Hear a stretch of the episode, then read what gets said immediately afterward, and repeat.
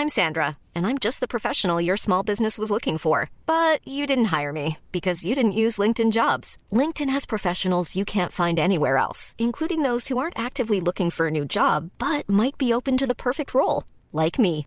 In a given month, over 70% of LinkedIn users don't visit other leading job sites. So if you're not looking on LinkedIn, you'll miss out on great candidates like Sandra. Start hiring professionals like a professional. Post your free job on linkedin.com/people today.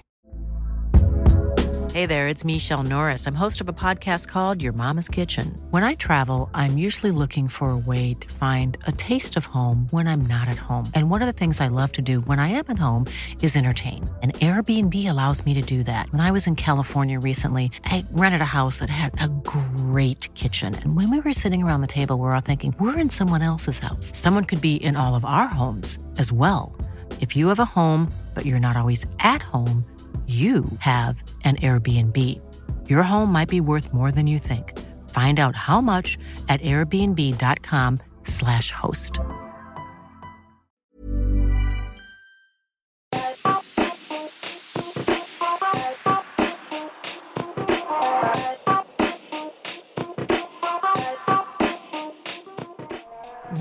To the first special Watford Buzz Watford Legends episode where we invite on a former or current Watford legend to talk about their career with a particular emphasis on their time with Watford FC. And I'm delighted to be welcoming back someone who's a friend of the podcast. He was part of the build up to the Derby episode. It's former Watford goalkeeper Eric Steele. Eric, welcome back to the Watford Buzz podcast. Eric, you, you joined Watford from Brighton Hove Albion in 1979 and you spent five years at the club. But uh, how did that move to Watford first come about? Um, well, I was I was at Brighton when they got promoted into the Premier League as it is now, and um, signed a new contract. Played over ninety odd games. Really enjoyed my time. Terrific club, Alan Mullery. Uh, first job in football, legend as a player for Tottenham and Fulham in England, and really I did. I had a really enjoyable time for three and a half years, and then I had, as you would do in my position, you've you've got competition, and Graham Moseley, been very patient sitting in behind me.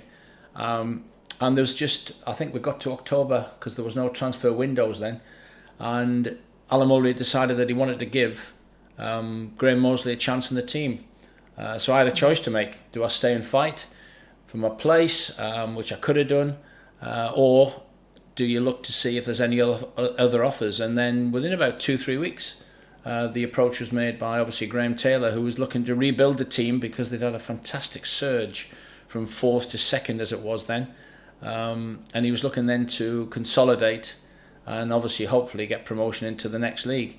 Um, and then, yeah, there was a phone call made, and I, I made the, the journey up uh, to Watford and met Graham in a hotel. And obviously, then I knew of the club, um, and then sat down with Graham and Eddie Plumley, as it was then.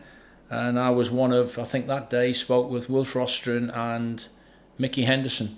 So I, I was I was part of really a three man um, attraction from Graham, obviously, and Eddie Plumley, where they were looking to rebuild and add to the squad that had just come up from the, the, the second division. Uh, and that really was how it happened. Did you realise at the time that, that Graham Taylor was, was, was a was a good manager that he had something special about him, or, or, or was it just was just like any other manager that you'd experienced? No, it was something that, um, in my capacity of being a goalkeeper, but also being a football man, I'd class myself as that. Is that people knew you could not fail to see what he'd done in terms of because what he did, he was he was building it. He was building a team, but he was also building a football club, mm. which I I saw that from the outside. Uh, you know the the rapid rise he had. He was a coach. He was a manager, but he was a coach. He was on field. He was he was always alongside his players. Um, and that really was, was something I knew then. It didn't take me long after sitting down with him um, when he started talking about his plans. That obviously the chairman that we all know of, you know, was backing him. That he was. He was. In, and when, when I went to the stadium, you know, he still had, he still had the dog track uh, oh, yeah. around, uh, and you, and he said, look, we're looking to build a team to go us to take us to the next level, but also we're going to be rebuilding the whole club, and that was very much how he sold it. Um, so no, I was really impressed. Didn't take me long. Um, that once he'd spoke to me and convinced me that um, it would be a good move for myself. Did you enjoy your time at Watford? Eric? I didn't enjoy it as much as I should. Okay. Is that because you was uh, uh, out of the team towards the end of it, or? Well, no, it was the fact that I don't think I gave as good account of myself as I should have done. Um, I didn't have the best starts because um, probably the fans would, wouldn't remember then, but I actually contracted really, really serious food poisoning, salmonella. Oh, right. So when I was due to make my debut, I was nearly three, four weeks, and I should never have ever.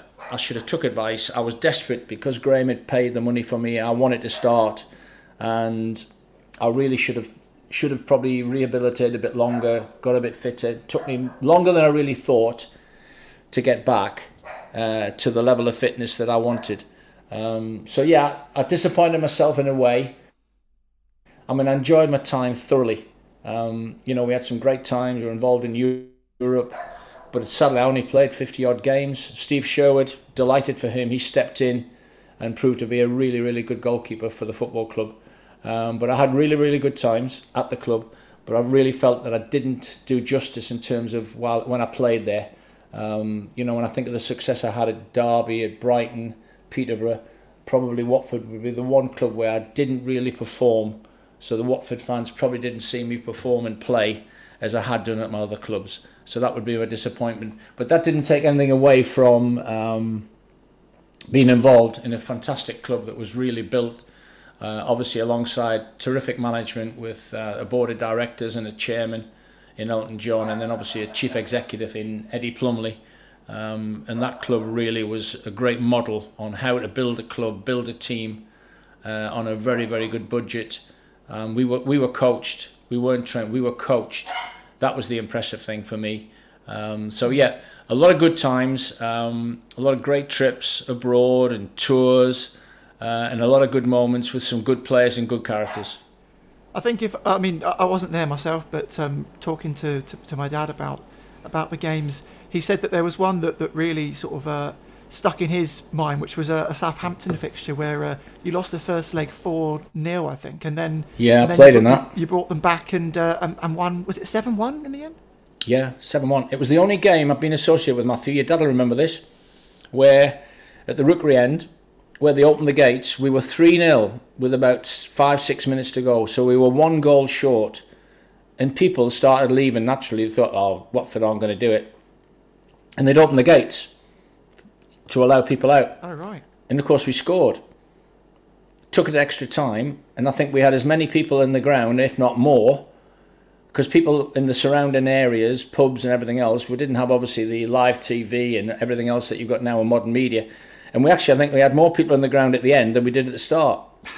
So the fans, it was unbelievable. You were seeing fans obviously walking out, but then within minutes we'd equalised, and then we wanted to win the game. And I think in extra time we couldn't prove it because the gates had been opened, the large gates were open, and I think it was an absolutely surreal uh, end to the game where we actually had more people in the stadium than we had when we actually were half time or even the start of the game. But fantastic night, um, and they had everybody. I mean, you know, it was um, Shilton didn't play that night, but there were some big names in that team, yeah. and that was that was a typical uh, example. Speak to your dad about it of how Graham Taylor wanted to play the game. We were very much a 4-2-4. We were very much attack-minded, um, offensive team who worked worked tirelessly hard and uh, yeah, it was uh, that was one of the special nights. I think when we we beat Forest as well. Went to QPR. We we had I enjoyed. I, I mean, some of the best games I enjoyed when I was playing was some of the cup runs we had. Yeah. Uh, when we went to Wolves and won, when we went to QPR and won. Yeah. Um, so yeah, there was some really, really good memories, which you always had at Watford because of the fact that you can't hide it. We were successful as a club and successful as a, successful as a team. And that was a Wolves side that had Andy Gray in, didn't it? I think. Yeah, Andy Gray up top. Yeah, John Richards. They just won the League Cup. They just won the League Cup the week before we went and played, and uh, John Barnwell actually was a manager of Wolves, and he'd been my assistant manager at Peterborough. And I remember we did. We had a we had a really good day that day. We stayed at the Lilleshall where Graham had worked uh, on his licenses, where we all used to go to get our qualifications, and um, yeah, it was a, a really, really good good day. Went there, full house on TV. Andy Gray, John Richards. They were really an awesome front two. But we quelled that. Steve Sims and Ian Bolton did a great job, and uh, we ended up winning the game. Graham was um, was a man who, who was sort of known for, for bringing through a lot of the younger players, like the likes of Kenny Jackett, uh, John Barnes, you know, and then also sort of the, the, the, the kind of next generation players, likes of Nigel Gibbs. Did you, did you enjoy playing with those those guys? Oh, it was, it was. Listen, when you look at the treadmill, the players that came through, Tom Walley was the youth coach, did an unbelievable job, and then they would be passed up to John Ward or Sam Ellis in the reserve level as we had then. We used to play in the combination. Um, so yeah, all credit. Graham was never afraid to put young players in. Um, I spoke the other night to one of my players that I played with at uh, Derby and at Watford. And that was Nigel Callaghan.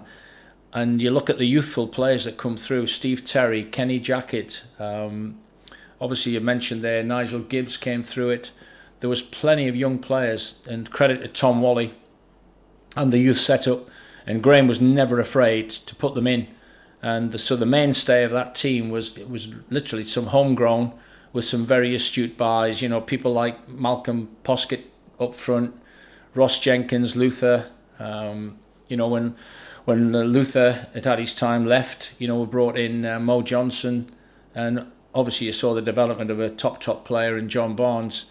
Uh, Callaghan on one side, Barnes on the other, Jackett Les Taylor, you know, dogged in midfield, and again, terrific coaching and management because he, he literally knew the system he wanted, but he got the right players in that system. It must have been difficult to leave Vicarage Road when your when your time eventually came to do it. Well, no, it wasn't because uh, I've got to be fair. Steve Steve Sherwood had established himself, and the football club were very honourable, and they, they, they gave me the chance I wanted to stay, uh, and I, I thought no, the time's right now to move on in '84. We obviously got the cup final. Steve played in it. Um, and he'd, he'd become a really accomplished goalkeeper. Um, and I decided, no, it was time. It was time for me to move on. And it, you have to do that. You have to make decisions based on the facts that you have. And at the time, I thought, no, I've had my time. I need to go and play. And that's what I did. I went to Derby and played in two promotions and enjoyed my time. And I've never left the Derby area. Um, I signed in '84, and I've never I've never left Derbyshire. I'm still here now, um, 36 years on. Wow. So no, thoroughly enjoyable times when I went to Derby, and uh, no, I had no regrets. I, enjoyed my time there. My only regret was I think that I should have played. I wanted to play more games and give a better account than I than I did, uh, but ultimately no. Fantastic memories, um, which is nice. And the good thing about that football club is that you leave in the right way, and I did. I left in the right way with Eddie and Graham Taylor, and you're always welcome back. And it's uh, it ha- I have been back uh, since. You know, Neil Price still runs something with the ex-players. I still speak to some of the ex-players. Gerry Armstrong, I speak to. Um, Ian Bolton, I've, I've had contact with as well. Les Taylor, I saw recently. So, I think when you've been at a club like Watford, you don't lose you don't lose the links that you had with the club, and it's um, it's fantastic when I've been back there as a coach with Man United, with um, Derby. You know, you see the stadium that you've got now. And I think of the stadium compared to when I went there in '79, even when I left in '84, it's all credit to the club. Um, I just wish they'd get some stability, um, and then obviously drive on and try and keep a manager there for two years, three years. That would be the, the best thing ever for the football club. And then after you, you, you finished uh, playing football, I, I, read that you um, you started running a running a business. Um, and, and yeah, I um. Was a, a pub? Is that right? Yeah, I did. What I did, I'd, while I'd been playing, I studied. I, I, I got my teacher's training certificate. Then I did business studies. Um, and I decided when I came out at 34, my choice that I wanted to go into coaching, but also I just thought, you know what, I'm going to have a go as, as well. Um, and I bought a fabulous 400 year old building, pub restaurant, um, which I had for six years, and that really was the, the the career. It was the chance then to set up my next career was a the the business, but also the um, the coaching, which I really had always wanted to do. Graham Taylor, go back to it. Graham Taylor pushed me at 25 to say you've got to go and get your coaching licenses. That'll help you. Yeah. You've always got to have that. You never know what'll happen when you finish, injuries, etc. And I did. So I then had a great, great um, admiration for a lot of goalkeeping coaches. Uh, Alan Hodgkinson was my, bless him, not with us now, was my coach that Graham brought in one day a week. I mean, he he found Schmeichel for Alex Ferguson and Man United, and he was really my first ever goalkeeping coach, and that was when I was 24, 25. Um, so the goalkeeping so, coaches not ex- not exist then, uh, you know? No, no, not really. No, in my time then, no. I mean, when I went Newcastle, never had a goalkeeping coach where I grew up and play. Um, when I left to go to Peterborough, Peterborough, John Barnwell used to help me, who's assistant manager. He'd got in touch with a friend of his, Alan Hill, who was an ex goalkeeper, and he used to literally telephone him, write the sessions down, and then bring the sessions over to me in the gym and would go through them, or would go through them on the field. So no, Alan Hodgkinson was my first real contact as a goalkeeping coach, but that really lay the seeds that for when I went and when I think where I went from when I finished playing. So basically, yeah, I went into business and I was lucky enough to be successful enough that I was able to bring a manager in, and that allowed me then to start part time uh, goalkeeping coaching. So I ended up Wolves was my first club, then Bristol Rovers, Oxford, and that was part time. So I was doing three clubs in a week and not being tied to anybody on a Saturday, and that literally just built up. And eventually, I went, I covered Derby, and then in 90, 97, I was asked to go full time and that really was the start. I'd sold the business then because the, the coaching was really taking on. Yeah. Um, and that was the real start of my coaching journey, um, which I've never looked back. I mean, I've been privileged from my age of 18 to where I am now. I've been paid to keep fit as a player or to keep fit. So my great reward was when I played, was obviously being involved in the team, winning. And when I was lucky, I had six promotions, played for my country at schoolboy level um, had a thoroughly great time, saw parts of the world I'd never expect to see. But then when you come out, you stop playing, your reward then is your coaching, you go into your coaching and you start to see goalkeepers that you work with develop and go on. That's your reward. So I only finished in terms of working with teams and goalkeepers two years ago because of my work with the FA. Um, so then your massive reward then has been where I've worked to help with the FA to produce coaches whether it be a B license or A license. So that's my reward now. I work with coaches um, and see them through, and hopefully they get to level up. They enjoy the game as much as I have. And obviously, you've had the, the, the chance to work with some top coaches and, and also some top managers as well, in the likes of Sir Alex Ferguson. And he's someone that, that really reminds me almost of, of Graham Taylor, but maybe to a, a, perhaps a, a, higher extent just because of what he's won. But the, the, the two men remind me of, of uh, the sort of person that um, really understands the club that they're working at and, and you know from top to bottom. Yeah, and that that really is that that, that for me is nobody's ever going to do what Sir Alex did. Longevity. Um, I mean, Graham did. You know, how many managers now can you say are going to be at a football club longer than one year, 18 months, two years? Mm. Part of the problem that we have, you know, short termism um, where I was lucky to work as a coach with Sir Alex, you know, and he was there for 27 years. When you have that stability, when you have that belief, um, there's a culture that you need, and that's what Graham did. Graham did the same at Watford. He built a culture within that football club. Like I said, he built a teams. He built teams. Many many coaches, managers do that. He built a club that was part of the community that was literally totally rebuilt. Um, and most of the successful managers are the ones that have had that longevity. Uh, so yeah, I've been very very lucky. You know, I work with um, obviously Jim Smith, Arthur Cox at Derby, um, really really good football people. Uh, Steve McClaren is a head coach. Then obviously I went on to um, Aston Villa, worked with John Gregory, who I'd played with uh, at Brighton and at Derby. Martin O'Neill, um, David O'Leary. Then I went on to work with Sven Goran, Man City. Then obviously worked with a great man for five years. Then came back with um, Steve McClaren to Derby, and then I came away from club football in 2015. Um, then I went and worked alongside the teams, the development teams, 16s right up to 21s, with England. So, yeah, that was that was really um, when I think of the diversity that I've had. Um, but certainly, longevity is not something you see in football. That that I think is the sad, sad part of football at the moment. Mm. That's, that's, three England managers there that you've just mentioned in, in Sven, uh, Steve, and, and, Graham as well.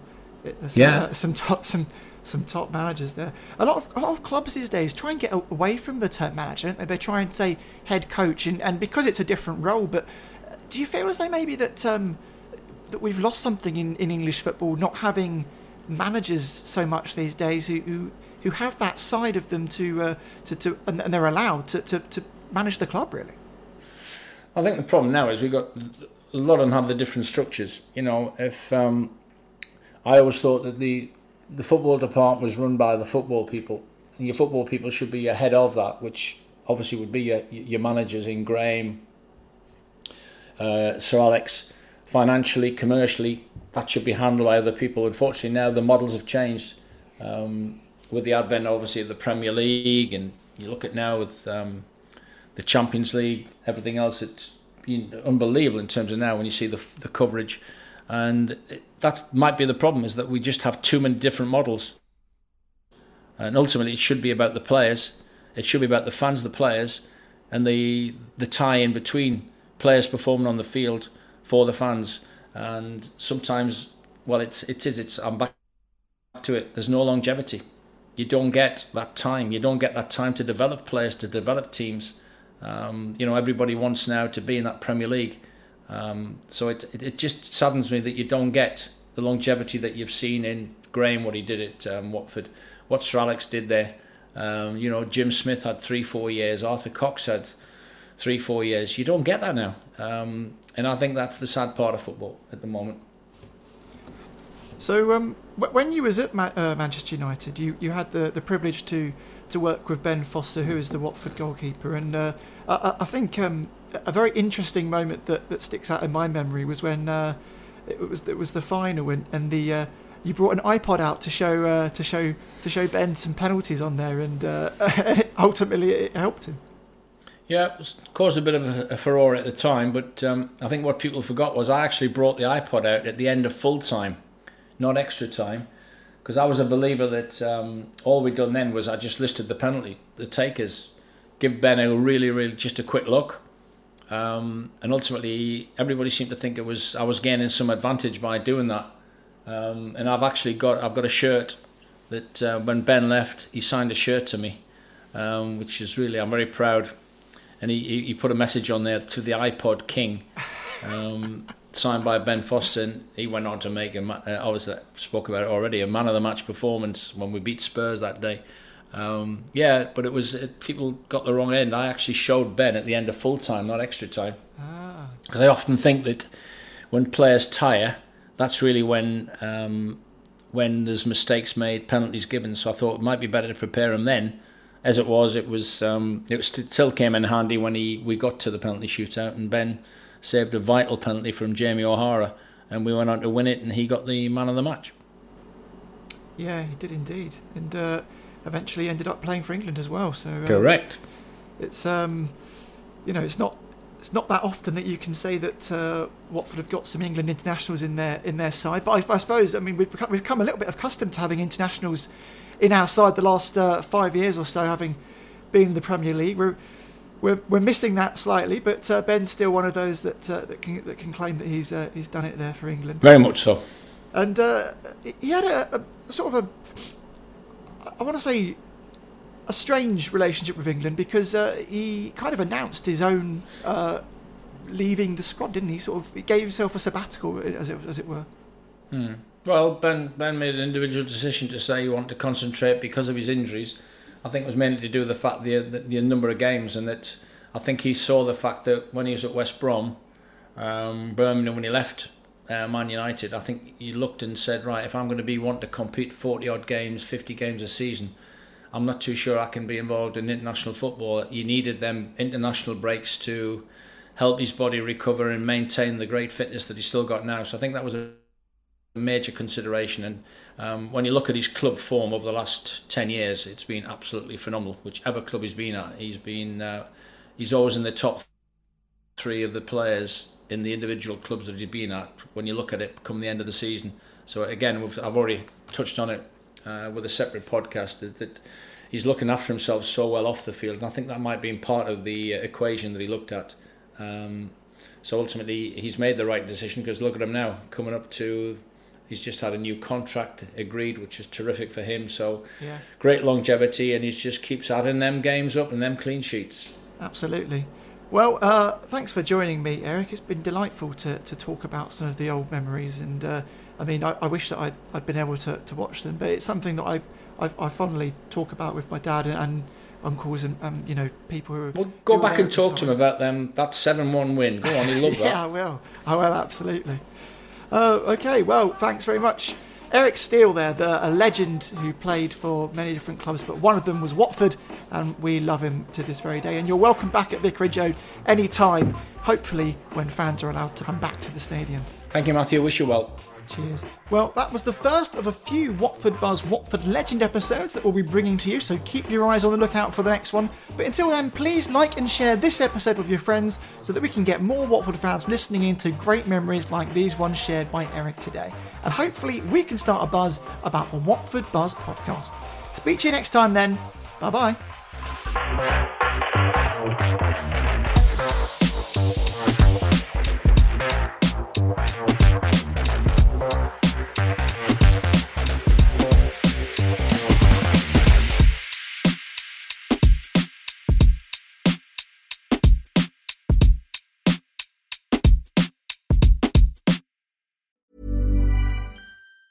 Planning for your next trip? Elevate your travel style with Quince. Quince has all the jet setting essentials you'll want for your next getaway, like European linen, premium luggage options, buttery soft Italian leather bags, and so much more. And it's all priced at 50 to 80% less than similar brands. Plus, Quince only works with factories that use safe and ethical manufacturing practices. Pack your bags with high-quality essentials you'll be wearing for vacations to come with Quince. Go to quince.com slash trip for free shipping and 365-day returns.